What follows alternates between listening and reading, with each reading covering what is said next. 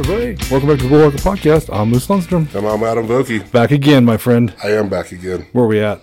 At Big Johnson Construction. That's in right. The training room. Big Johnson, we get it up quicker. That's the... Uh... It, it used to be. Oh, they don't do it anymore? No. It, it was... We get it up faster, and then it was... We get it up faster. And then after that, it was we get it up fast and deliver big. And then they kind of went away from that whole thing. They get some class on them or what? They did. So we kind of rebranded a little bit. We actually lost a, a job up in the Front Range because the name of our company offended people. Are you shitting me? Nope. Um, it was supposed to be for a school or something. And they didn't and want the that. School board didn't like the Johnson part of the name of our company, so... I would have challenged him on it. No, right. Well, what, what, what's wrong with Johnson? What are you talking about? So, made him describe it to you, you know. So you we know, go by B J C now. Remember all the Big Johnson? Remember the Big Johnson T-shirts? I do. I had a few of them back in the day. They were good. Everybody so, had a few of those. They were good. Well, we're hearing that voice. We have a guest today. We have a, yep. a good friend of yours, actually. Yep, he is a friend of mine. Talked to him into doing this. Mister Kelly Hoem, how are you, buddy? I'm good. I'm good. Doing very well. And that's not home like uh, like a house. That's home like home. H O E M, just like poem. It's Norwegian. It, it, just like what? Ho- poem. Just oh. like a poem, except it's spelled with an H. That's how I tell everybody to remember it. I had no clue what you said there. They, they, always, they always want to swap the last two to M E. That was the hardest. Uh, when my kids and myself were growing up, it would come time to take a spelling test. Okay, spell the word home. H O E M. And I never, I mean, still to this day, and spell check hates us. Spell right. check hates it when he starts, Susan started, I start on the computer. Right. He just hates us. So, yeah, it's it's just like the one you live in, but the last two are swapped. That's, That's another way you got to put it. It's so. Like the Favre thing or what's going on. Yeah. You know, like, is that supposed to be in that order? Yeah, it's, uh, exactly. It doesn't look right to me. Um, my Lundstrom, people want to put a U at the very end. It's R O M. People want to put U M in the worst way, man. Well, I could see that. Oh, at, at I Pepsi. Probably would, too, if you wouldn't have told me. I probably still would. Yeah, it's Lundstrom. Or this one, Vodka. Yeah, my iPhone will not call him Vokey. It just won't do it. The caller I D at my uh, um, when I call the girls, yeah, I call the home phone. They still have a landline. Do they? They do because they live in North Dakota. Pretty goddamn backwoods shit. Um, but yeah, it's it's like to... they say it that like announces incoming call from Adam, and it's they say it's all messed up. So. You know what? Kudos to the, the salesmen of the Spectrum or whatever they get it from down there. Because my guy, my Spectrum guy, tries to talk me every day into getting a landline and getting it cheaper. I said, I ain't doing it, man. I, I keep You keep the three extra dollars a month. I ain't putting a landline in. Cause yeah. just we finally got rid of ours about four years ago. We had it for a long time. But my mother still has one, yeah. But she uses it every day. Yeah, you know? I had one a while back when the when the girls were younger. And if they were at home or something, I had to go somewhere. They had a way to get a hold of me if they needed to. Yeah, yeah, I guess. I don't know. But now they have cell phones, so I don't. Unless I, I started a sexy porn voice business. The best part of having having a landline phone was my youngest daughter, Brinley. At the time, she was probably, I don't know, eight or ten. And, it, and the phone rang one time. And it was like an eight hundred number. She asked me, she goes, can I answer this? Oh, God. I go, you can. I don't care what you say. Just don't give them your name and don't agree to anything. And she's like, okay. So she answered the phone, and she looks at me, and she goes, they want to talk to you. I go, you're the one that answered the phone. You talk to them. How old is she? She was probably eight or ten. What's wrong with you, man? And so she goes, she goes, what do I say? I go, whatever you want. She goes, I want fifty tacos. And the guy goes, what? She goes, I want fifty tacos. You know, like you eat. And then I don't know what he said. And then she goes, and I want them delivered by helicopter. My oldest daughter, Harley, and I, we were rolling at this point. And then the next thing out of Brinley's mouth is, and if I don't get them, Barbie gets it. And she looks at the phone. She goes, he hung up. What do you think? Because he thought he was talking to a stoned eight-year-old. That's a good one. Jesus, how many tacos? How many edibles you had there, sweetheart? Yeah, I always let her answer the phone. I haven't, uh, yeah, I haven't had a landline in quite some time. But, but anyway, welcome to the Bullhucker Podcast. If you're new to the podcast, what we do is we bring on a guest. Today's Kelly Hoem. What Kelly's going to do is tell us three stories about his life. Now, here's a kicker. Only two of these stories are true. One's actually... Either, uh, well, two are true. One's either borrowed, halfway they made up, or all the way made up. Now, Kelly, without going into great detail to give it away, which is the Bullhucker? Did you make it up? Did you partly make it up, or is it a borrowed story? Uh, it's Partially true. Partially true. Okay, Partially so true. half and half. That's that's the most popular way, I believe, right? Yep. Yeah. Yeah. So we get a lot quite that. Um, you said you watched this once or twice. Uh, uh, yeah, just once. Yeah, Lacey's. After Lacey was on, I didn't re- actually. Uh, I hate to admit I'm behind the eight ball. I didn't realize what you guys did this until after Lacey told me so. Oh wow! And I've caught I and I don't think about it. I get home plenty early in the afternoon, so I could sit and look at it. I just never think about it. But now since I've been a uh, honored guest, I will probably I will probably uh, try to tune in a little more. I try and stop Adam from laughing when people say honored guest. I think he's that's not portraying I, did, I didn't laugh at the fact that he said that. In fact, I laughed at the fact of the way he said it. Lacey, I saw her and Justin in the store, and I was like, I'm going to go take this guy out. I'm going to show him some tits and get some free dinner. And he stared at me the weirdest way, and I'm like, he did watch the podcast, right, Lacey? Because if not, this is going to be super weird. I just said that to him, you know. This is awkward. Very. But, you know, I, yeah. I'm not above free dinner. So yeah, That's it. That's it. How do you know Lacey? Oh, I met uh, my... My wife and her have been friends for years. My, she does my wife's nails. Oh, okay. That's how I started. Probably met her through Susan. She's crazy, man. She's nuts. She's she, hilarious. She's great, bitch. Yeah, she is a funny lady. She's, yeah, nothing surprises her, and she's just happy most of the time. Yeah, she really is. She's got a fantastic attitude on life. and Right. And she's raising her kids right, too. Once in a while, her kids will make uh, her kids will do something that uh, she didn't like, and she'll say, "You should apologize to the adults." That is not a thing, you know. She's just that way. Her and Justin are trying like that to, in this tough, tough world we live in now with the kids. They're trying to raise them right now. They're doing a good job. Right. They got a couple hundred boys. What do you expect, they're boys? Oh, and they're part Lacey, so yeah, I mean, right there, that's they're, they're, they're fired part up. Justin, yeah, that's they're fired up. That's right. That means they're full in they're, trouble. You know what I mean? They're fired up. But that's good that they're doing that with it. Because I, I worked with their dad for a couple years okay. at D F A, old right. Donnie. So he's he's a good dude too. Right. Pretty mellow people.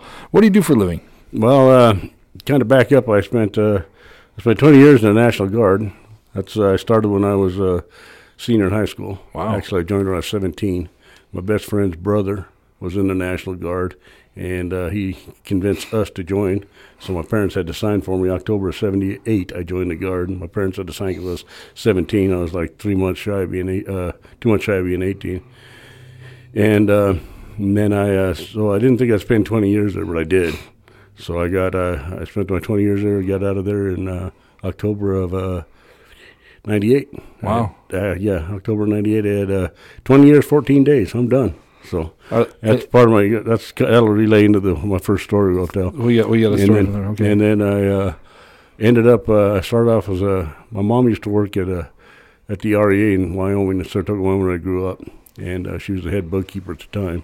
And there was a line contractor. His name was uh, W B Electric. It was Bill Williams out of Laramie, Wyoming, and uh, he was the in-house contractor for the R E A. And of course, my mom and dad knew him very well. He'd been there a long time. And I just I, I just got back from basic training like. Oh, I've been back about a week maybe, and uh, he came in the office. He's quite a character. Mm-hmm. His brother used to be, his brother was uh, C W Williams. He used to run the bank in town. That was one of his brothers. Bill grew up here in Fort Morgan. Okay. Anyway, he was quite a character, and he goes, my mom goes, you know, your son, young son of a bitch wants to go to work. I need some goddamn help out there. And she goes, well, my son just got back from basic training. He's eighteen years old. He needs money before he goes to welding school. Get his butt in there. I want to talk to him. So she got a hold of me. I came in. We talked. He said, uh, He said, let's uh, put me to work. So I started working with him, and I got to, all I was doing was sending stuff up the, up the hand line and doing whatever they needed done. I worked there for two and a half, three months before I went to welding school, and the foreman's a good guy. I haven't talked to him in years, still a good friend of mine. Anyway, the last thing the foreman told me when I left to go to welding school, if I ever needed a job, call him back, because he could use me if I needed a job. Well, it's time turned around. Yeah, I had went through some bumps here and there after welding school, and uh, I went back to, I called him up one night, and I said, I need a job. He said, how can you see, can you be here? I said, I can be there Monday. He said, get your butt up here. So I'll put you to work. I got up there, and we still had the same agreement. If a job comes open, you want to go welding, no ties here. Be on your way. But I can get you a job and get you some money and help you out for a while. Right. Well, a few months down the road, pretty soon we're sitting at the bar having a few beers, and he says, how long are you going to stick around there? I said, well, I don't know. He says, what do you think of this job? What do you think of this type of work? He says, it's kind of interesting how you do things. He says, you want to put some of those funny things on your legs and learn how to climb so you can help me? Well, I'd started my thirty-five-year career in line work. That's crazy. So, yeah, that's how I started. I, I spent thirty-three, thirty-five years, th- two years with him, and then thirty, thirty-three years with Tri-State. We had a, we had a friend, Sparky's son, wanted to do that racing for a while. And uh, I told Mom, if you see him, he realizes like when the power goes out, and the wind, it, it's snowing no, sideways, yeah. You're the asshole who gets to climb up there and yeah. fix that. Yeah, it's, you know, right. It's not fun, man. It's, so, yeah, we used to, well, of course, I traveled for a big company, so we had power lines here, Colorado Springs, Granby, uh, Kremlin. We had them all over, and there were times if I had to leave, I'd tell Susan and the kids, I'll see you, I don't know, could be three weeks, could be a month, might be, you, you never knew. Right. So sometimes I always pack my budget, throw it in a suitcase, and go. And there's times I was out for uh, usually three weeks, and then we they'd try to find, get us home for at least one weekend, and then we'd go back out and hopefully get it done the next. But yeah, I traveled a lot, two hundred nights a year in a motel for is about what we averaged. You tell her I don't know so. When I'll be H O E M. Yeah. So, and then uh, and then after I retired out of there at fifty-five, I uh, I farted around for about six weeks, and. Uh, Of course, at fifty-five, you're still awfully young to retire unless you got a heck of a bankroll to pay the insurance. Right, right. So yeah. I went, uh, I decided uh, a part-time job came over to the city at the cemetery, and uh, I put in for it. And uh, I got the part-time job as a seasonal, and I was there about, mm, that was, uh, uh, I think, March of sixteen. March, yep, March of sixteen, I started at the cemetery as a seasonal, and then one of the guys, Uh, Felix Rodriguez, if you guys know Felix by chance. I don't. He uh, he worked there for like twenty-seven years. He had some health problems come up, so he decided he was going to retire in January, uh, right after the new year in seventeen. So I ended up getting a full-time job just before he left in October. I was full-time. Uh, six, October sixteenth, I became full-time at the cemetery, so I've been there since. Do you work with the Tyler Zink out there? Yes, Tyler's my boss.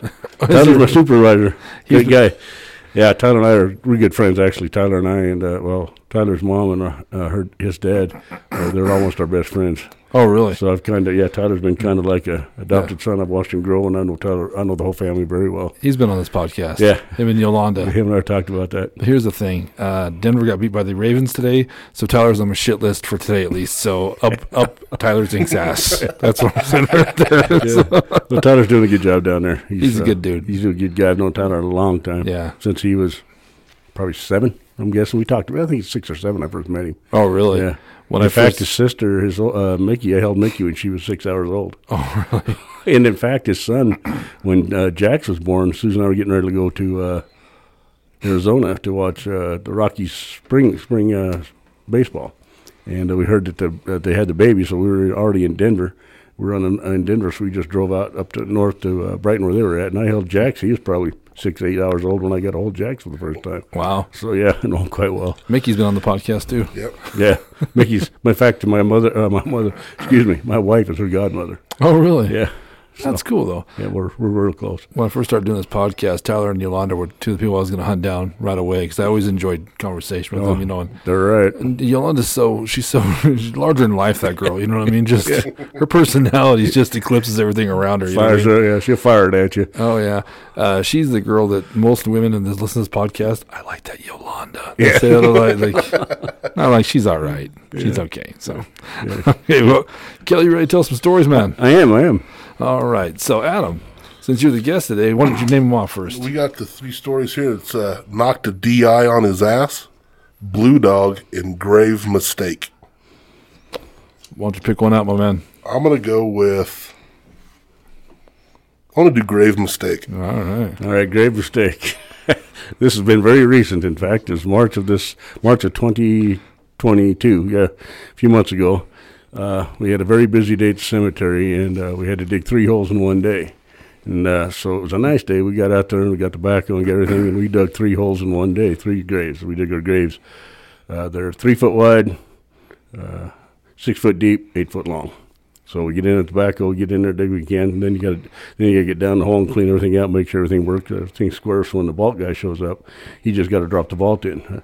And then when everything's said and done, all we do is uh, cover the vault. All we do is pull up. All you see is the vault. You know what's in there. I mean, let's what, be, it's real. What's the vault? The thing that lowers it in? No, it's the a, there's a cement. There's a vault is a cement casing that a casket goes in. Oh, I didn't know that. That they started this. I think it was ninety, uh, two thousand eight. I may be mistaken on that. And I'm not exactly sure when the city passed this. Otherwise, if you go in the old cemetery, you can find the old section that looks like this because all the caskets have deteriorated. On the cave in. Yep, and it's just like this. Like you're on, when you're mowing, it's like you're on, underwater. Oh, jeez. So now we have these, and uh, that helps. That way, it's just a new law, a new uh, law for the city. Almost every uh, big city requires a vault.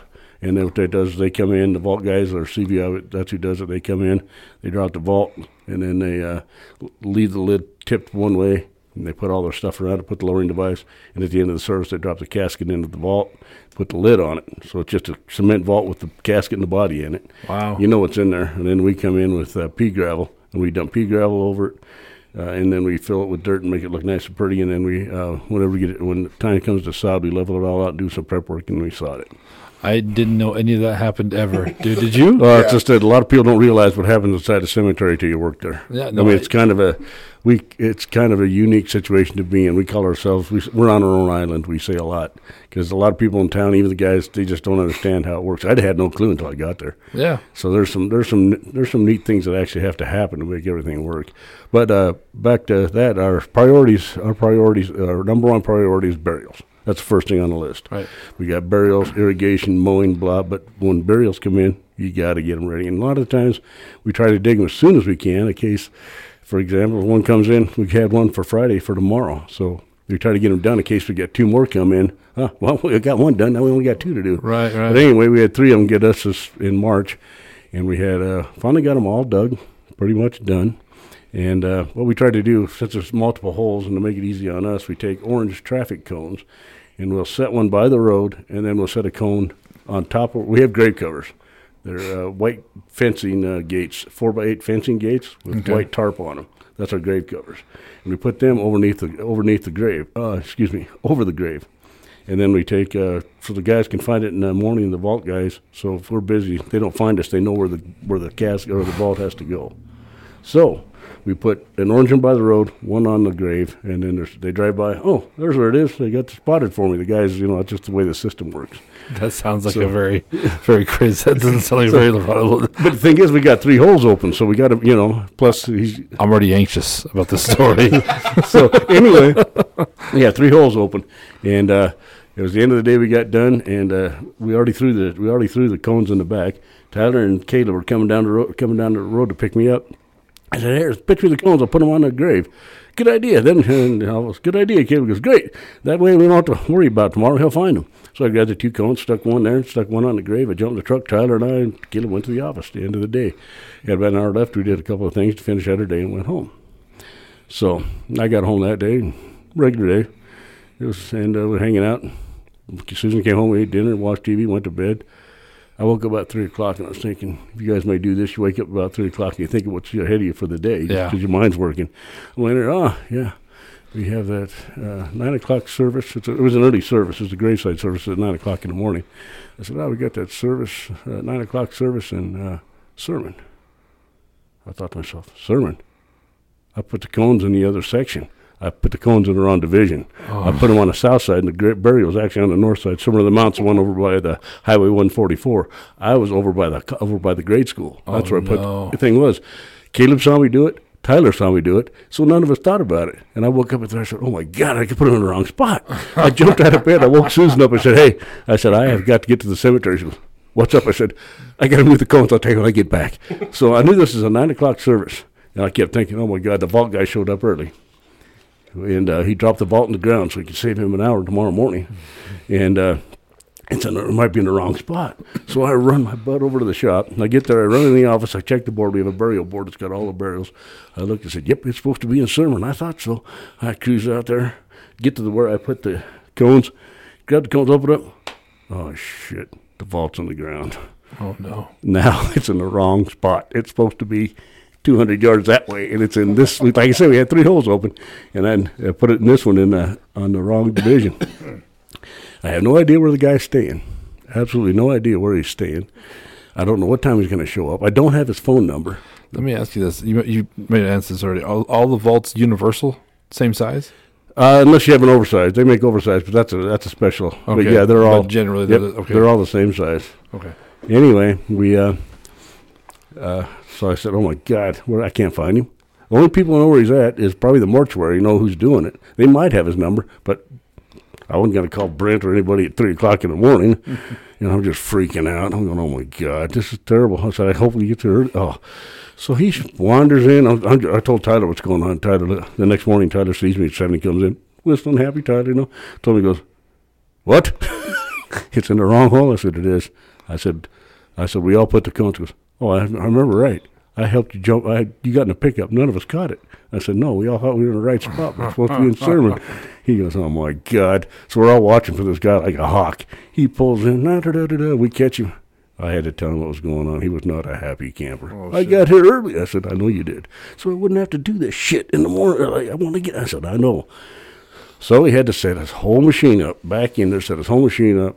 Drop everything. And it's got cables that... Uh, the vault has ledges that cables fit underneath. So that's what they do. They have to slide the cable. It's not easy from the top. It's easier when they're above ground, of course. Sure. He was in there, and he, I tried. To, I was trying to help much as I could because I kind of screwed this guy's day yeah, up. Yeah, yeah, so we had yeah. two by fours, and we were sliding. Finally got the cables underneath those lips and got everything, and he had to take his hoist. He pulls this thing out of the ground. He's, he's used a common hoist, or he's got one of those six-ton hoists. He gets this thing up. He's already had it in the ground. He gets the thing up. He turns it. He sets it on. I mean, he has to set everything up now. He turns everything. He puts it back on his roller, and he rolls it across the cemetery about two-thirds of the way back onto his truck. And now he's got to take it over there and do the same damn thing he did the night before because I put him in the wrong hole. Oh, shit. So anyway, they he got it in the correct hole. He asked me, I said, you sure? I said, I know this is uh, this is where it goes over here. Of course, he had, like I say, he came in that morning. My biggest fear was exactly what happened. So anyway, we got him squared away, got him put a, put it in the correct hole. He busted his butt to get it done, and he was probably done fifteen minutes getting the tent up, a half hour getting the tent up, everything done. And he finally got a chance to take a breath, and here come the hearse. So it was one of those cases. It was, like I say, in the morning, it was like, I hope he's, and as soon as I lifted that thing, I freaked out because I have screwed up big time. That's the biggest thing in the cemetery. You want to put the right person in the right spot. Oh, yeah. And you got to dig yeah. in the right spot. And I mean, yeah. that's the, that's the biggest thing is, uh, yeah, that's the biggest thing in the world is you got to know where you're at in the cemetery to dig the hole and hopefully and put the right person in the right spot. That's so, yeah, crazy. That freaked me out. Oh, Tyler, everybody just, oh, I caught hell for it for a week. So, but yeah, it turned out okay, but we were very close. I made a big mistake. That's why a grave mistake. Yeah. No, the family caught it, though. That's, that's no, nobody caught it. So. No, we didn't. We didn't advertise this. It's amongst us. I didn't advertise it until I didn't advertise it until now because amongst us. Missus Johnson, sorry about your husband. Funny story though. Yeah, yeah. You know, he's actually over there, but his headstone's back. But we'll be all right. We'll put we'll put Frank over in the order. We'll be okay. Nobody will know. When you when you leave, we'll yeah, dig I, him back yeah, up. It's I, fine. All you see is a cement vault. You'll be all right. Yeah. What's yeah. he gonna be pissed about it? He don't give a shit right now. Okay. Yeah. But the other thing was the other two services for the next couple of days. So, but yeah, that guy was like, "You're kidding me." I said, "I'm not kidding you." But I bet that's not the first time it's happened to him though. Maybe not. I don't. Probably maybe not. But it's got to be. So, the city of Brush, Yolanda, sub Lou, uh, has been going through. They're they're going to put a new system in. Uh, I think this is going in most cemeteries, where when you come to Brush, you can actually look online to where you're the person you're looking for is in the cemetery. You know, but she's had to go back, and I saw the book she's going through of the names of where everybody's at. And this is an old-ass book. Like, yeah, oh, one, yeah. one day they wrote the Constitution, then they started writing this sumbitch. I mean, it's old. you, you understand, we uh, we had our old burial books, and they were big ones. And that's right. what we take them out there with us. Well, uh, Matt Underwood took it upon himself to uh, start. He, he made new. He's this, He's the super. Well, he's my foreman at the time. And he made all new maps, and he made each individual section on a pullout, so you can grab, uh, you can grab Summer of the Mount, or you can grab H R Haven Arrest. You don't take the whole book; you just take the small book for that division, right? And then you know where everybody's at. It makes it a lot easier, right? And then, uh, but yeah, we have uh, we have uh, recognition of everybody that's out there. We have a directory online. The city of Fort Morgan has. If you get online, right, and look under the city of Fort Morgan, and go to cemetery. And then look under uh, city uh, cemetery directory mm-hmm. from A to Z, alphabetical order, everybody who is buried in the cemetery. But I, I think maybe I'm misspeaking here. Maybe I misunderstood this. I think it's going to be like an online, like connected with every town thing. Yeah. Now, now, see, Loveland, of course, they got a theirs is G P S'd. They'll give you the G F, G P S. You give them uh, the name, and they'll G P S coordinates of where it's at. Right. Each little each person's vault, but of course that's quite a system. City won't do that here, but. But then again, those size of those cemeteries are massive. I have yeah. a lot of people in Pueblo buried at the cemetery. We go visit, you know, and Earth, and that cemetery goes on forever, man. It's yeah. it's yeah. so big, you know. And, so and then for a plug for myself, uh, Matt Underwood always wanted to uh, recognize the veterans in the uh, cemetery. So I took it. Uh, he handed me the ball on that, and I took it. Uh, I took it upon myself with his help and everybody else's help. I've got uh, the names of seven hundred and I think seven hundred. And, uh, roughly seven hundred names of veterans that are buried in the cemetery doing it. We're going to try to hopefully get it done and put it out right after the first of the year. It'll be a military directory underneath the other directory. Oh, that's cool. Oh, cool. So that's really cool, man. So it's been a two-year project to go out and find them where they went. I, I got their name, their rank, their branch, the uh, theater of operation they were in or the war they were in, and then I put where they're located. It's already above them in the other directory, but they've got their own directory with their location. Right. So it's all veterans. And, and so it was a big undertaking. It took me about two and a half years or two years to work on it. Sure. Seeing other things. I didn't want to rush it, so we've been just kind of making sure we're pretty much on cue when we're ready. Do you know the oldest grave out there by chance? Oldest grave is, uh, yeah, it's a Rouse grave up in the, it would be the northeast corner, and it is uh, Rouse eighteen sixty-four, I do believe. Wow. And then uh, that's where the Clatworthys and uh, uh, Clatworthys and uh, oh, who discovered the city? Uh, Baker, Abner Baker's buried up there. The huh. guy, the guy who found the city of Fort Morgan. He came with the he came from Illinois with the Clatworthy clan. Oh wow! And he's buried there. All the families there. A lot of the Clatworthys are there. Uh, so that's the old section way up in the corner. Is that where Baker School gets his name? Yes. Huh. And plus, uh, I think it was John, John. Uh, Clatworthy's great-grandmother, I'm thinking, Kate, I do believe. Huh. She uh, she designed the original uh, original cemetery. If you take it, uh, somebody I'll show you, take an upper. If you take a look online, you'll see that the old cemetery looks like a flower. It's got the middle, in the middle of that, and it's got four four uh, leaves coming off it like a flower. So that's, we call them the petals. And the, and the story is the center of... Uh, that circle in the cemetery used to be the sexton shop where they used to work, you know, all the stuff they used to work out of. But now it's cut. That's where we have the, there's a cement up there and there's uh, benches and a sundial. Anyway, the story is that the center of that circle is the center of the county. Oh, so really? That's, that's the state. Uh, we did, of course, yeah. That's what they say. The center of that circle in the cemetery is the direct center of the county. This sounds like it's going into some real national treasure shit going on right yeah, now. I know. I'm waiting for like the Illuminati to make I'm telling you, there's some, there's some interesting stuff in the cemetery. That's sure. what I tell a lot of people when they're younger, when they're having cute children, but I don't know what to name. You walk through a cemetery. They got some fan, there's some names in there, some of the old yeah. names, Elijah's. Some of the old names, yeah. you know. It's pretty interesting to see some of the names. And huh. we had a few, uh, one big celebrity out there, too. If you guys, uh, his name is uh, Philip Dick. He the wrote. Author. Yep, he's the author. He wrote uh, uh, Terminator. He wrote uh, Blade Runner, and he wrote a other f- uh, fiction. Really? Yeah, and he, uh, his sister and him, he, he and his sister were born nineteen twenty-eight. She died about six months, uh, excuse me, six weeks or a couple months later, and she's buried there. And he said when he passed away, he would come get buried by his sister. We went out to California and did all his thing out in California, all these books. Look him up on Google. You'll see he's quite a quite a writer.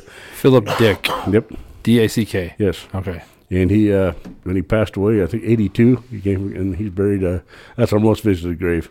You can tell when those people show up. They've got goth-looking outfits on and boots, and it's like, ah, somebody's here to see the Dick grave. It's over here. Oh, yeah, they almost show themselves. I mean, you can almost pick them by hand. You're here for so, Dick. Yeah, exactly. So, yeah, we got a few famous people. Laura Laura Ingalls' uh, aunt's out there. She's oh. buried in our cemetery. Huh. There's, there's a few There's a few interesting things in, in the cemetery. All right. So, what do you think about that, Vogue? It's pretty interesting. And I knew how the whole vault thing worked from just talking to Kelly, you know, from being friends with him and stuff, so.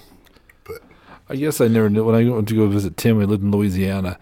It was weird because they're all above, above ground. ground. Yeah, we drove by, and I'm like, that's crazy. And they're all cement, obviously. They put the casket in the cement. Is that what that is, the vault? Yes. Okay. It's because I guess when it they floods, put, yeah. you'd have... They can't put them underground in Louisiana. In fact, I was in the, I was in Panama. When I was in the military, I went to Panama. Working in the jungle, we made this one turn. There's these little huts out there that are about eight, ten foot long, but they look like little houses. And they're like eight, ten foot long and about three, four foot tall. I couldn't figure out what they were. Finally, about the fourth day went by, I said, what in the hell are all those little huts out there? And this guy sitting next to me, he's from Louisiana. He grew up in Louisiana. Yeah. He goes, that's a cemetery, Sergeant Holm. I said, what? He goes, that's a cemetery. They're like us in Louisiana. They can't bring them underground. They're at water. We're at, uh, we're at sea level. Right. So once they dig two foot, they probably hit water. So that's what they are, is they're above-ground cemetery, above-ground houses for right. cemetery, for bodies. Well, so, plus, when it floods, they I guess they, they had a bunch of caskets. Just, yeah, they float. Yeah, they float, they float around. Yeah, yeah. It's, yeah, it's interesting. We hopefully we won't run into that problem. So, yeah, huh. That is an interesting story. I like it. Hmm. Hmm. We'll see. Yeah, you okay?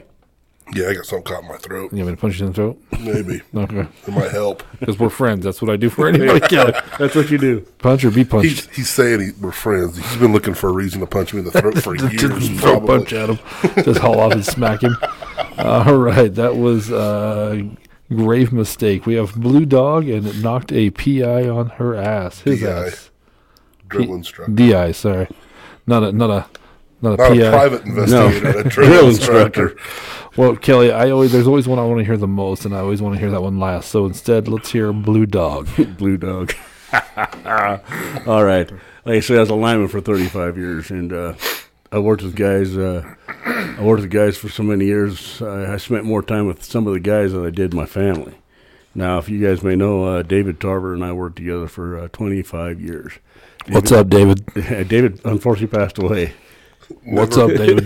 Yeah, David passed away in oh nine. Okay. So, anyway, him and I were together for twenty-five years. Just, we were pole buddies, rode together. I mean, he knew more about me than, I mean, we were just the best of friends. We had to be. We worked together, uh, worked together Monday through Friday, eight, or Monday through Thursday. We were four tens usually.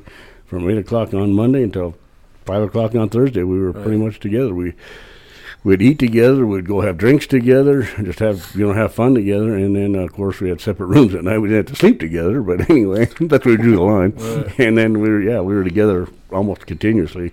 So, yeah, we you got to know the guy real well. So, anyway, we were working. This would have been, oh, nine, I can't even remember what year it was. Sam was with us, so probably early nineties. We were working down in Burlington. We tried to add a lot of lines down there, and we had uh, – we had to take uh, the pickup and a couple of big trucks down there to do some work in a substation. And this is, I mean, we spent a lot of time in Burlington. Burlington is also our second home. And uh, we used to stay at, uh, it was uh, Burlington Inn, or was otherwise, it used, to, it used to be a Ramada Inn. It's that motel on Rose Avenue just before you cross the bridge I seventy to go towards Cheyenne Wells on the north side. It's okay. A big, big motel. It's an old one now, but they call it the Burlington Inn at the time. So that's where we used to stay. And, of course, Burlington at that time, they only had like, maybe one or two bars, and they had a bar at this place we stayed at. It was a very popular bar. All the locals hung out there. We knew a lot of people, and uh, everybody come in there at the end of the day and just get slammed, and then they go home. And, of course, we were staying there, so we didn't have to worry about a driver. So, anyway, we uh, we were there on a – we got there on a Monday and uh, went in, had a few beers, not much, on a Monday. Tuesday we went back in. It was a hot day. It was probably the May time frame, maybe even to June. Anyway, we uh, – went inside, and we started slamming beers. We were thirsty. And Dave and I and all, here come all the locals trickling in. And Dave was one hell of a pool player. Dave was really good. He used to work for the railroad before he started with the power company. So Dave had been playing pool since he was a kid, and he was a good pool player. And when Dave started to shoot pool, my job was usually to watch his money and just relax and watch it, because he'd just leave his money lay there, as he, you know. Right. So anyway, uh, he started started shooting pool, and he goes, hey, watch my money. I said, all right. So I'm watching his money, and he's starting to shoot pool, and he's starting to drink beer. And Dave could drink beer real well. He was a pro at it. And uh, we were sitting there after our first beer. We ordered up a second beer, and I'm sitting there, and I'm sitting at the bar. We ended up at the corner of the bar that night, and we're sitting there, and I look over to my right, and there's pool chalk on this shelf. And I thought, hmm. So I grabbed the pool chalk, and I grabbed his beer, and I started to put pool chalk across the top of his beer. Nothing was really happening. So this guy, this guy I didn't even know about five rows down or five chairs down. He goes, hey, put a little beer in it. Put a, make it a little more liquidy. So I took Dave's beer, and I dipped a little beer in the chalk, and aha, set it down. Well, Dave come over to the bar, came over to the bar after shooting, after his shot, and here, Dave, and I just handed him his beer. Oh, thanks. He'd take a drink, set it down, I'd do it again. Well... After this is, and then about the third beer, I've been doing this for three beers. Every time I said it, I mean, it was getting there. Right. And uh, who walks in besides Jerry and uh, uh, what the heck was it? Jerry and uh, can't think of the other guy's name offhand. They were from Sydney. They were on uh, they were on the oil crew. They happened to be in town. Kenny, Kenny, Kenny, and Kenny and Jerry and. Uh, Jerry's a character anyway. He saw what I was doing. He just, this is great. So he sat down, and he sat down, and he started doing it. When Dave come over, he'd literally hand Dave his beer, and Dave would take a drink and hand it back to Jerry. Jerry would turn around, and we'd do it again. So we did this for like six or eight beers, and he'd come over to visit us, and he had blue teeth and blue lips, and he had no clue. Absolutely no clue.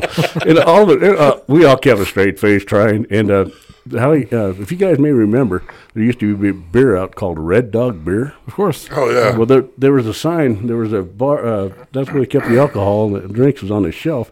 And uh, it was built up on the wall, and hanging on this side of the shelf about five feet in front of me was the Red Dog, the Bulldog from the Red Dog Beer. Sure, sure. So he's looking, I'm shooting, he's shooting pool, and I said, oh, good shot, Blue Dog. Because he had blue tea, and he goes, where did that come from? I said, ah, just sounded good. You know, so we started calling him Blue Dog.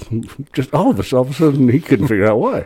So, like I say, we did this six, eight beers, whatever it was. We were all getting slammed in his teeth. I mean, by the end, his teeth and lips were just blue. Looks like he blew a Smurf. Oh, man, good one, yeah. So, anyway, he was down to his last two. He was getting ready to be done. Well, he's almost done playing in this lady state. Dave, you want to play one more game? And he smiled and said, sure. She goes, what is on your lips? So he wipes his lips off and sees what's going on. Well, all I can see of David in the, is about this much of him between the pool lights and the pool table. He bends down, looks at me, and flips me off and goes back to the bathroom and cleans himself up. he, he comes back, and I'm sitting, like I said, I'm sitting in the corner of the bar. He comes back, and his finger, he just starts stabbing me. You fucked with the wrong, oh, I'm just yeah. dying. I finally got David after all these years. Yeah, yeah, yeah. I, oh, yeah, he's sticking me, and he's jabbing me. We're all laughing. Oh, yeah, I got it. So that was on a Tuesday. We gave him hell all day Wednesday about Blue Dog and this and that and another. And he was, oh, yeah, we told everybody the joke. He was, he was the butt of this joke. So, yeah, so anyway, as I went, we went back in Wednesday, had a couple of beers. We got up Thursday, it was time to go home. We worked four tens, we went home on Thursday. Throw all our stuff in the pickup, all our suitcases, go to work at noon, noon or a little after we head home. Now I'm in the bucket truck, Sam's in the other truck, and Dave's in the pickup. Dave's got my suitcase and all the other suitcases.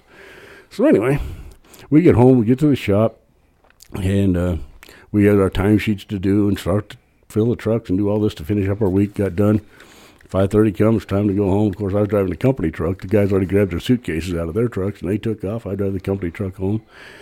I get home, grab my suitcase, and the first thing you do when you travel as much as I did is you take your suitcase, open it up, and you throw your dirty clothes in the hamper so they get washed. You can take off on Monday. Yeah. So, of course, my kids were uh, eight and eight and nine maybe, and Susan's talking to me. The kids are bobbing around like little kids do. I threw my suitcase up on the up on the bed, opened it up, and there's a big dry cow turd about this big on top of my stuff. Big old dry cow turd, about the size of a large pizza. Oh, I looked at that thing, and there's a note with this. It says, this could have been a wet green one, Blue Dog. Susan goes, what the hell? I said, hang on. I shut my suitcase. I took it outside. I opened it back up. I found a piece of board or something and slid it off and threw it in the yard. And it didn't make much of a mess with my suitcase. Kind of cleaned it up a little bit, brought it in, told her the story. So I get back to work on Monday. I walk in. Desk, Dave's desk was here. We had calendars on the wall. And I was looking at the calendar. I said, hmm, could have been a wet green one, huh? I said, yeah, sure could have been. I said, uh, how'd you manage to do this task?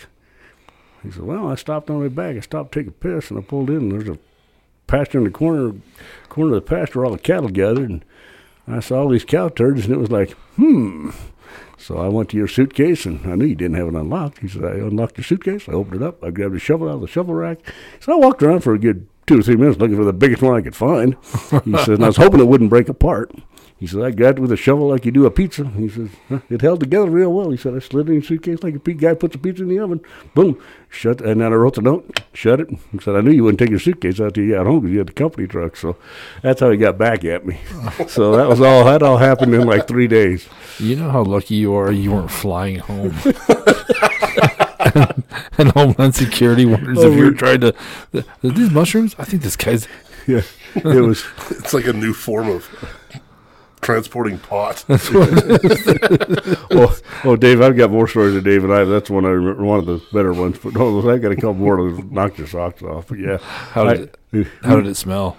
It was dry. It was really dry. It wasn't oh, bad. It wasn't bad. No, it was like it yeah. petrified. But it, yeah, he was pretty nice about that one. Oh, I wouldn't have but been. He I was. Have. He yeah. He got me really good. So that was always a joke. Yeah. He got your back. Yeah, you think? But I, I got him real good. In fact, there was a guy who we knew. We kind of knew. He had a camera. And he wanted to take a picture that night. He goes, how can I get a ki- picture of you guys? I said, oh, no, we'll just get together and have a picture.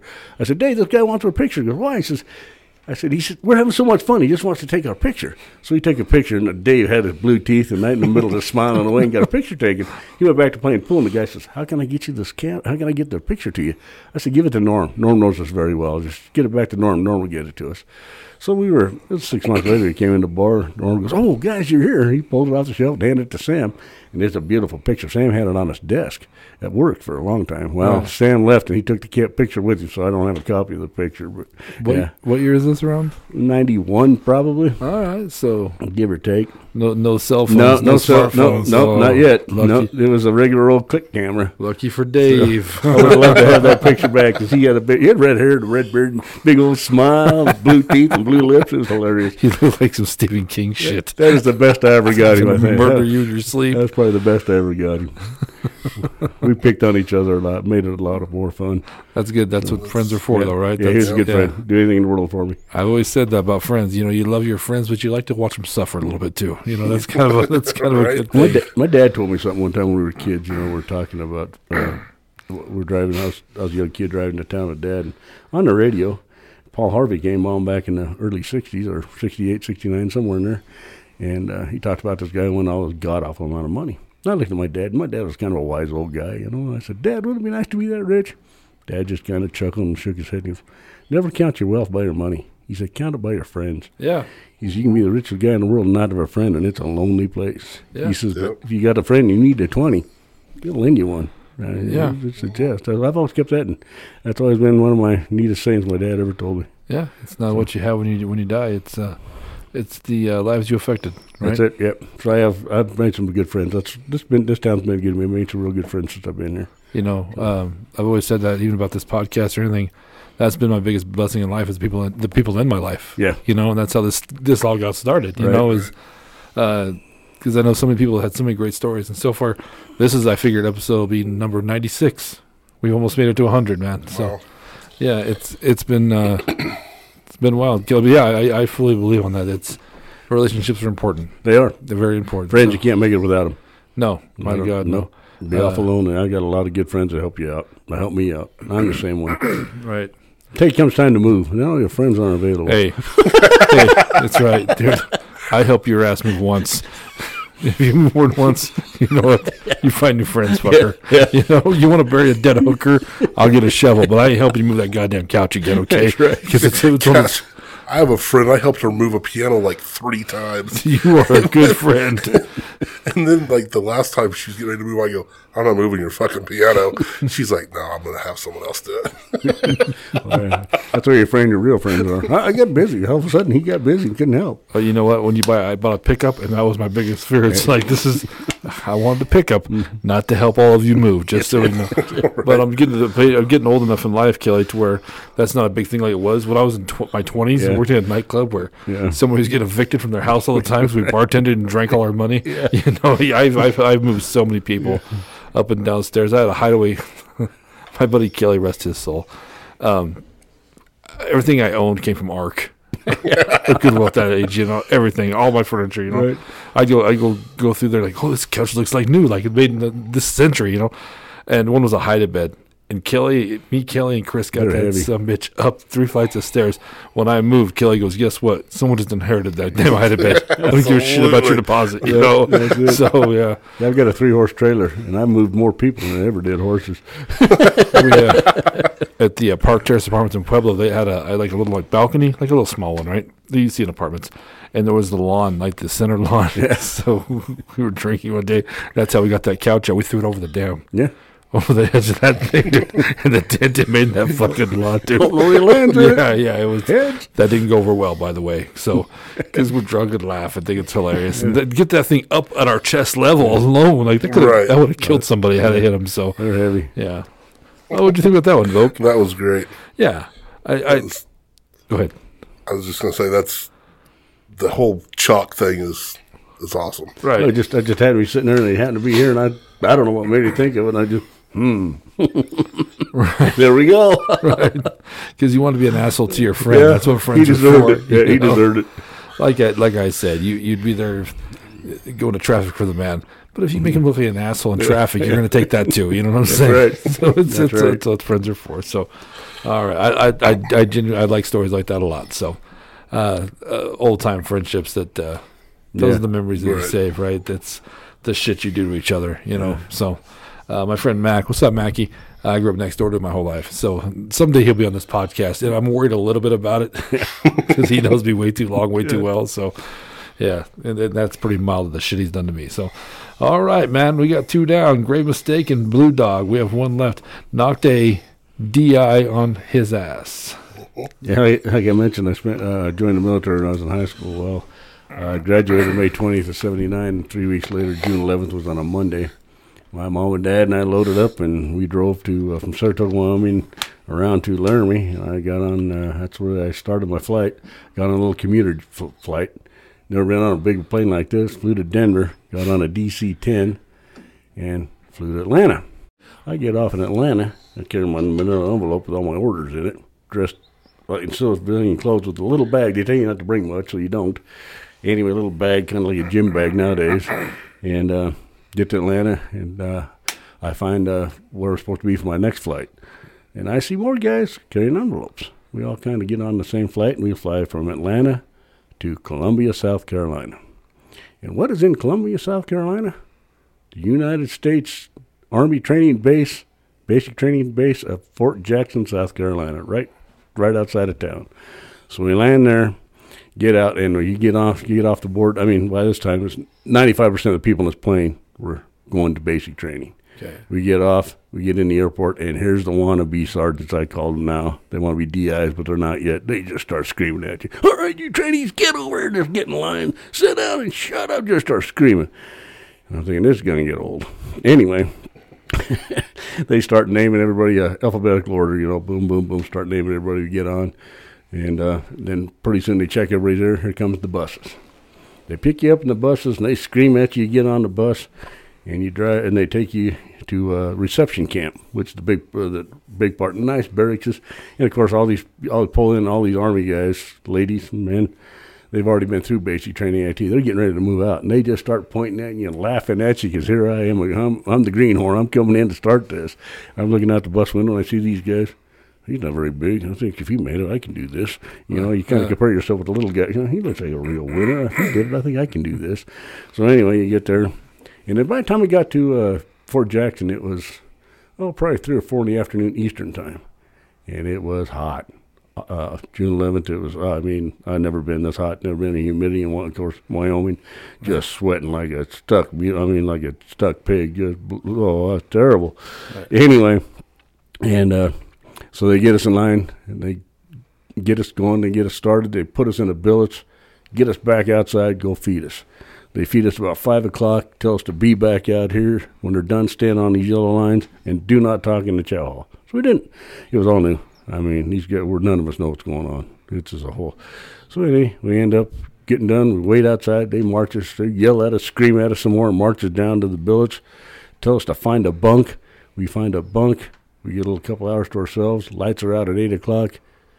Lights are out at eight o'clock. You're on your bunk. You go to bed. At least uh, at this time, the air conditioning was on in the billet, so it wasn't so bad. But this is the first time I ever got introduced to communal living, too. You've got two hundred bunks laying in, in these big rooms. You just pick one and lay down and shut the hell up. You have no idea who's next to you. It could be a killer from, or it could be some dude who's in serious trouble from another, you know, it's one of those. Right. Somebody who had the choice of going to the prison or going to the Army. You know, you just, yeah, yeah, you just yeah. kind of sit there and shut up. And, and the next morning, four o'clock in the morning, I'm sleeping away. And I hear the lights come on. They start kicking trash cans, banging as lights come on. They got speakers in the ceiling. Get up, you sons of a bitch. Get up, get up. They just start screaming. I wake up. What's, oh, shit, I'm in the Army. This is the next morning after I left Wyoming. And we had to go through reception camp, and we had to get our uniforms and our shots. And we're standing in the hallway waiting to go. And this guy, I remember this very well. This guy steps out, and he goes, hey, for all you people who don't know, for all you people out here that don't know, John Wayne passed away yesterday. See, John Wayne passed away July eleventh of seventy-nine when I was, so yeah, I, was, I thought, shit, the Duke's dead. That sucks. Yeah. You know, it was one thing I do remember. He told us in the hallway. So we go through and we get all your uniforms, your your uh, pickle suits, we called them, your boots, your belts, your dress clothes, your dress uniforms, everything's issued to you. And uh, they put everything in two duffel bags, except for what you're wearing. And then they send, and then they give you uh, the old saying, they give you fifty dollars and take back forty-nine. Well, that's what happens. They give you fifty bucks, you sign for it, you get paid fifty dollars. You go to the next window, they take twenty bucks for two locks. You go to the next window, they take this for this, and you go to the barber, and before you know it, you got five bucks left. You got to pay all these guys, and it's an advance pay, so you don't have any choice. So anyway, you're, everybody's got short hair by now, and uh, you go back on your go back. At the end of the day, we're all dressed in green, duffel bags. By the time we're done with the reception clamp, it's about five o'clock. They put us back in our bunks, feed us back in our bunks that night. We got a couple hours. Next day, they wake up. Real world's about to hit us in the ass. They get us, they feed us. Now they're trying to teach us how to kind of march, march off across the way, and we end up standing underneath. They get us in there, we stand under these uh, like lean-tos. At least they did have lean-tos to keep you out of the, keep the sun off you for the most part. And we stand and wait and wait, and here come the infamous cattle cars. That's what they called them. And they haul, all they are is semi-trailers behind semi-trucks with ele- uh, elevator, there were probably eight to ten foot uh, accordion doors on them. And you walk into them, you get one step, two step, there's a flight of people, uh, flight here, and then people stand up here, and there are seats. There's a bench on each side that'll sit about four people. Otherwise, you got to stand and hang on to everything like a commuter. I mean, they don't give a shit. They're right. Taking you out to basic training.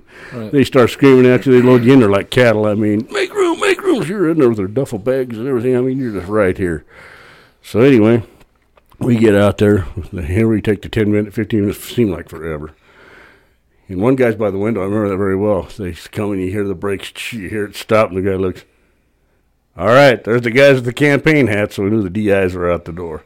Those accordion doors come open, and the D Is just start screaming at you to get your ass out of this bus.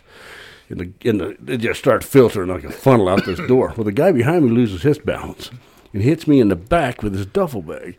Well, I take two steps forward to catch my balance and step out the tr- step out of the door, and a D I stepped in front of me to start yelling. And I brought my... Uh, my both of my bags up, hit him in the chest, laid his ass out flat. Oh, his hat no. went rolling, oh, no. and all the other D Is are rolling because he just got laid out by a, a new trainee. And he's grabbing his hat, he's cleaned it off, and he is right here.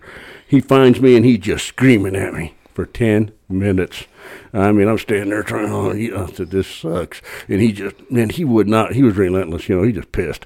Because I got him dirty, I got his hat dirty, you know, he just come with all kinds of excuses. And all the D Is are still laughing at him. How, how dare you kind oh, of thing. Oh, yeah, oh, man, he was just on me. So anyway, he finally gave up and went on his way. And uh, anyway, ended up being in uh, first platoon. So I saw him quite a bit throughout basic training because he was only in, I was in third platoon, he was in first platoon. He'd come through the walking area. There you are, you son of a guy. He still, man, still yelled at me. Every time he saw me, he'd yell at me. His name was Batiste, Sergeant Batiste. He'd scream at me every time he saw me. I got uh, anyway. Anyway, another funny part to this was he was we were uh, getting ready to load the buses and get in, or get, not the bus, but getting ready to get into our platoon formation to go to our company area, and they do everything in alphabetical order. They've got everything. Well, of course, H O E M. Well, there was a guy, a couple from me, his last name was Head, H E A D. His first name was Richard. No, sir. no, there's, there's no way. The D I's up there and goes, all right, Head, Richard, dickhead, we got a bona fide dickhead. Get your ass up here.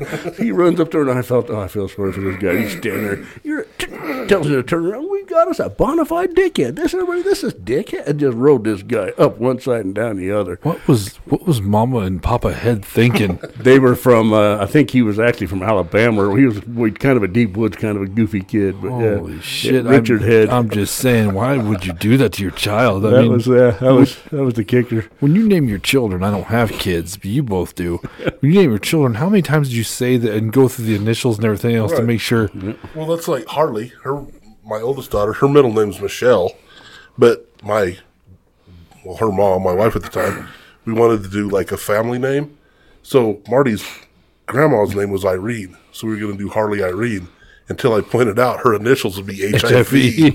So now Brinley's Irene, but anyway. So yeah, yeah, v, uh, yeah. So that's okay. But, uh, but my point is, yeah. when you named your kids, did yep. you kind of yeah. give we some did. thought to it? Yeah, okay. Yeah, I just couldn't believe you rolled that guy up one side and down the other. They had to be my platoon too. We were always, I mean, you know, he was only a couple ahead of me.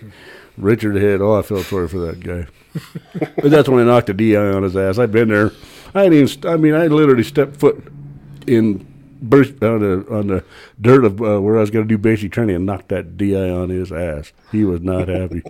Oh God, he was he mad. Yeah, it's getting off on the wrong foot. Oh yeah, it was, not, it was, a, sure. it was a very very bad start. Oh yeah. It was, he was on me like flying on shit for like ten minutes, man, just screaming at me. Sir, you're being a Richard Head, sir. Yeah. So it was, oh yeah, and then like I say, every time he saw me, the rest of the six eight weeks I was there, he'd just scream at me again. Oh man, it was like, here he comes, here he comes, Private Home. Oh my God, and he just yell at me. Home. So, um, what year are you saying? This would have been nineteen seventy-nine. nineteen seventy-nine. Uh, last podcast or two ago, well, Matt was here, and he'd never seen Full Metal Jacket. Oh, yeah. And I told him, you have to watch Full Metal Jacket, if anything else, just for the beginning scene, the, the drill instructor scene. Mm-hmm. Have you seen it? Yeah. I mean, was it close to that or no? Actually, you'd, a good one to compare it to would be uh, Officer and Gentleman. Oh, I don't think I've when, seen uh, that. When Louis Gossett plays uh, the D I. Really? He plays a good D I. Huh. It's a tough movie. Yeah, Officer and Gentleman, Richard Gere. Gossett Junior plays the D I, and he plays a good D I. Actually, the guy's name escapes me, but the Full Metal Jacket guy? He's actually a Marine Deer. Uh, yes, yes, he was He was yes, an advisor. Yes, he Ar- was. Arlie Ermey. There you he, go. He was, a, yeah. You ever see The Boys in Company C? He played in that one, too. He's a D I in that one. Really? Yeah. He was. A, well, of course, he's a. He's actually a D I in the Marines for years. Tough cookie there. Because he did so well at it, they're like, well, what are we messing around with our actor for? You do it, man, you know? He's good. Yeah, he, was really, uh, he made that dude cry. That's what we want. That's oh, that D Is were, they were, they were amazing. Those guys, what they, I bet they, your mother, their babysat you. And they scream and yell, and oh man! And they they can't do it anymore though. Can't they can scream and yell, but they got to be careful what they yeah, say. Yeah, it's right? a lot different now. It's a lot different. Even the, even since my brother, of course, my brother was in it during Vietnam, and they were a lot tougher on those guys. By the time I came along, they were still fairly tough, but not like it is. I guess they're much softer today. Well, they so, got to be careful. They can't offend you or yeah, blah blah blah. Something. Yeah, it's it's different. But yeah, it was. They were D Is were they were the, they were the, they got a neat job.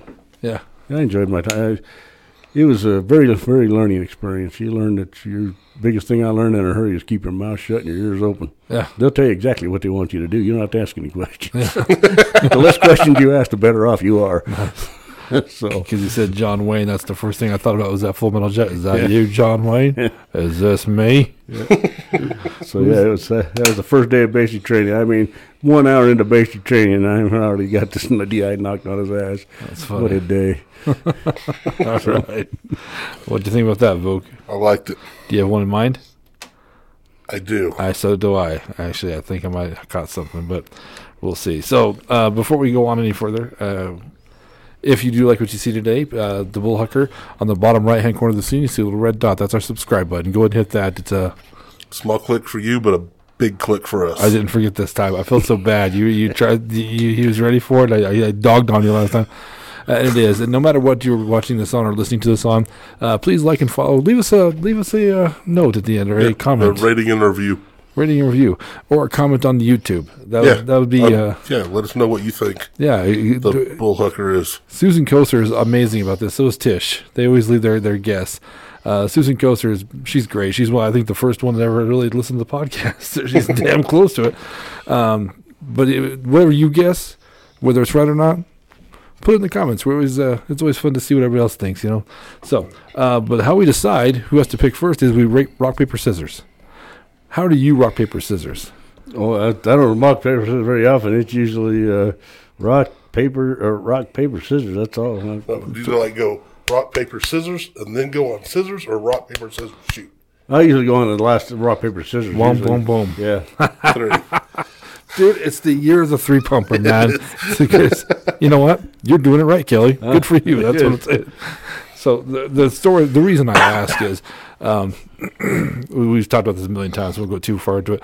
He does it on the rock, paper, scissors, shoot, and I do it like you. Boom, mm-hmm. boom, boom. Yeah. We were on the same page for like the three or four podcasts until Dency just came up, and then she was like, uh, what the fuck are you two doing? Yeah. So um, we don't communicate. Um, but so we, we ask everybody. They're a four-pumper and three-pumper. So we're doing it on three. On three, all right.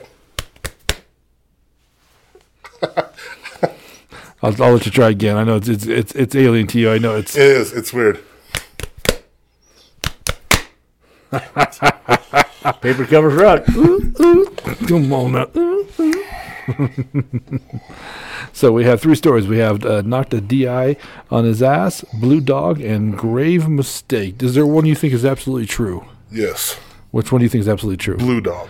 You think Blue Dog's true? Because I'm pretty sure I've heard that story before. Okay, fair enough. so, so between it's between grave mistake and knocked a D I on him. Yeah, so I, I feel like I have a fifty-fifty shot. Now watch him change something in Blue Dog, mm. and that's going to be it. But I remember him telling me about the cow pie in your luggage. I remember that part.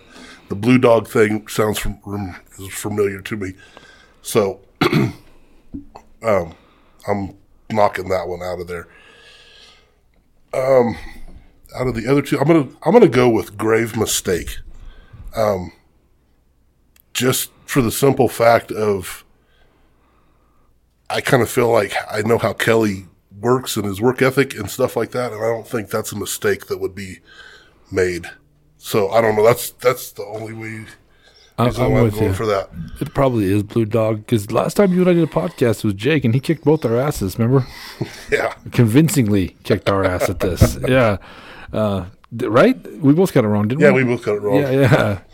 Uh, and it was the one we both were concerned or convinced was yeah, right. We so, were like, yeah. That's got to be absolutely it. And so uh, I think Blue Dog is right, too. It was fun. You can kind of see the uh, glow in your eye when you're telling this story. This is something, you know, you, it, it, you could tell it reminds you of an old friend. Mm-hmm. It's a warm memory. Uh, not a D A on his uh, D I on his ass. That, that the little thing you scrolled here, I keep wanting to say on her ass, uh, but not a D I on his ass. I think that's a true story too. Had a lot of detail in it. Uh, something looks like you're proud of. I'm gonna say grave mistake, because if you did do that, just admit it on here. That's a ballsy move, my friend. Somebody's gonna be watching this and be like, we need to go dig up Uncle Harold. Make sure he didn't. Score. Make sure it's really him. so, so I we don't do it very often, but we're going to go together on this yep, one. Yep, we're going to agree. Great mistakes. So once again, before you flip that over, uh, bullhucker dot com is where you can find all our stuff. Uh, we'll have the Big Johnson Construction. Do you have a website? Yeah, we have a website. Uh, we'll have that in the description below, so you can check it out if you need something built. Uh, as long as well as everything else, no matter where we are, we always put the links to everything on there. And you go on the bullhucker dot com under the Uh, link that says uh, as seen on the Bullhucker, and it'll show you everywhere we've been and all the links how to get there. So anywhere from personal trainers to uh, life coaches, a few bars, a few restaurants, we've been everywhere. The gym, we you know right. It's been a lot of fun. So because um, your wife is a trainer at the gym, no, not anymore. She used to work at the, she used to be the uh, front desk at the club out at uh, Star. Didn't she train aquatics? Yeah, she yes, does she aquatics. does aquatics. She I'm does sorry. aquatics and brush. She oh, does cool. aquatics. I was thinking more like the gym atmosphere. No, she's a okay. certified aquatics teacher. Okay, yes. that's what I was, that's what I was going. Yeah, so while she's teaching aquatics, Kelly and I are in the deep end just talking. Yeah, Gavin is laughing, giggling, and shit. Yeah, just having fun. The slackers in the yeah. back of the class. You can do anything. Yeah, we're trying. Working our guns. As long as we're moving, right, Susan? Ninety-five percent of the time, I'm the only guy in the class, and the rest of these ladies are oh older. Well. Maybe not older than me, but they look older than me. Once again, saying that, a ballsy move, my friend. So, all right, Kelly, let's flip that bad boy over and see what you got. All right, gentlemen. You were correct. Grave mistake. Grave mistake. Half-truth. What, what is not true about that? The truth is the guy did not show up. I actually I actually put him in the wrong spot, got up at three in the morning, re- thinking this all the way from town. The guy showed up, the vault's in the ground. I am my ass is hanging out. I run to I did run to the shop, checked the bo- checked the board, came back, ran over to where we had the cones placed, grabbed them, lifted, no vault. He hadn't been there yet, so oh, I no. actually took the cones and put them in the correct spot. Everything was fine. Oh. okay, so for so, some reason, everything turned out. I told Tyler after everything was done, he just laughed. But yeah, it's actually that's a ha- it went as far as to. Uh, Actually, look in there and make sure. And after that, it was uh, there was no vault in there. The guy hadn't been there yet. So. Okay. See, and I'm thinking he told me about this during aquatics this summer too. so I'm, I'm not sure, but okay, but it sounds kind of familiar. You know what I liked about that story is I learned a lot that I did not know about the grave. That's that's kind of wild. Oh, that, oh yeah, that's interesting. I had no clue because I thought they just dug the hole. Dropped you in. What's the what's the contraption they use? They call it lowering device. Is what we call, yeah, yeah. With the straps on it, it lowers. I thought that was pretty much we got, it. We got quick time for another quick uh, another quick story. Sure. All right, Dave well, and I. Well, first of all, before we do that, uh, Blue Dog is a true story. Yes, very true. Everything. Yep, exactly. And I could kind of tell that by the, the glow yep. in your eyes. Blue you, Dog is a true story. Yeah, and uh, knocked a D I on his That's, ass. Yep, that was that was my that was my welcome to the army moment there, and it was not fun. Have you but seen yeah. that guy since? Oh hell no, not after I left. He's probably not around anymore. Probably huh? not. Okay, so yeah, of course, they were all from the South, most of them. So yeah, it was not, not the first tour, and then like I say, grave grave mistake was a half truth. All right. Well, so. we got time for yeah. Let's let's. All right, let's one more quick one. Dave okay. and I again we're working up in uh, Nebraska, outside of uh, Hereford or uh, Hemingford, not too far, and. Uh, We're up there working in a substation. We pull up that morning. We got they've got canals or little trenches dug that were laying the ground mat in the substation. So we get there, and I told Dave, I said, "Oh, we're doing groundwork today." I said, "Fun." I said, "Take my wallet out. I don't want to lose that in the damn uh, in the d- d- trench, or we'll never find it." He goes, "Good idea." So I threw mine in the glove box, and he threw his in the little pouch of the poncho seat in the back seat, little poncho patch, poncho. poncho. poncho pouch in the back seat, and we went to work. Well, like I say, Hanford was real close. We decided to go to town for lunch. So come lunchtime, we're all heading to the gate, locked the gate, and I, I said, "Oh, shit, my wallet. I need it." Digger, "Yeah, I do too." So we were both giving each other shit, walked to the truck to get my wallet. I leaned in to get my wallet in the crew cab pickup. I leaned in like so, opened the glove box, and at that time, Dave opened up the back door of the crew cab to get his out, and he pinched the ass cheek of my right ass cheek between the door and the door jamb of the pickup. Oh, no. And he opens the back door, and I'm screaming, "Shut the fucking door, shut the fucking door." He goes, "Why?" I said, "My ass is in it." He goes, "What?" "My ass is in the door." I'm just screaming. He goes, "What?" I said, "My ass is in the goddamn door." He goes, "Oh, shit." He shuts it. Oh, did that hurt? I mean, the, the back door pinched my butt between the door frame and the door of that pickup, and it hurt. My left hand, oh, it hurt. And he's laughing. We were laughing. We told everybody at work we were laughing about it.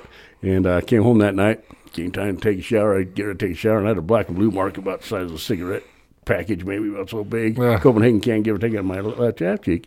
Susan goes, "What the hell happened to you?" I turned around to her, and I looked. I said, "Well, call David." I said, "Better yet, don't call David, because he'll say, oh, nope, nope, nope, nope." So I, uh, I called. I told her what actually happened. That's a true story. And the joke was always today's dying day. Yeah, you're the only guy I know who's got an ass big enough to get tr- stuck in a truck door. So, but that was one of the fun, real funny ones. You know what I heard of the whole story? As someone's walking by, they hear you screaming, "My ass, my ass," and Dave's like, "What, what, what?" I think those two guys were making love over oh, there. And he kept leaning on it, you know, and it just kept getting worse and worse. Oh, I couldn't move. Oh, did that hurt? So, yeah. Uh, when did Dave pass away? Uh, September of oh nine. oh nine. Well, it's been a while then. Hmm. Yeah, he was good. We traveled together for a lot of years.